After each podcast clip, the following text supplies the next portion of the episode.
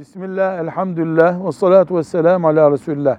Evlilik sürecindeki eş adayları, daha önce geçirdikleri hastalıklardan eş adaylarına söz etmeli midirler? Soru soruluyor.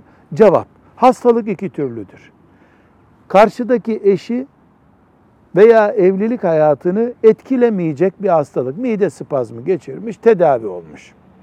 Bu eşi ilgilendirmiyor, söylenmesi gerekmiyor ama evlilikte eşin cinsel ilişki ihtiyacını, çocuk yaratılmasını ve benzeri evliliği yüzde yüz ilgilendirecek hastalıklar muhakkak söylenmelidir. Bir hastalığın evliliği ilgilendirip ilgilendirmediği de doktora sorulmalıdır.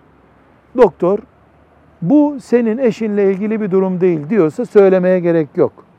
Eşinle bu hastalığı paylaşmak zorundasın. Çünkü o bundan etkilenecek diyorsa eş adayına bu söylenir. Nikahtan önce kabul eder. Nikahı da bunu bilerek masaya oturursa evet derse dinen mesuliyet altında olmaz bunu söyleyen ve kabul eden. Nikah da geçerlidir. Velhamdülillahi Rabbil Alemin.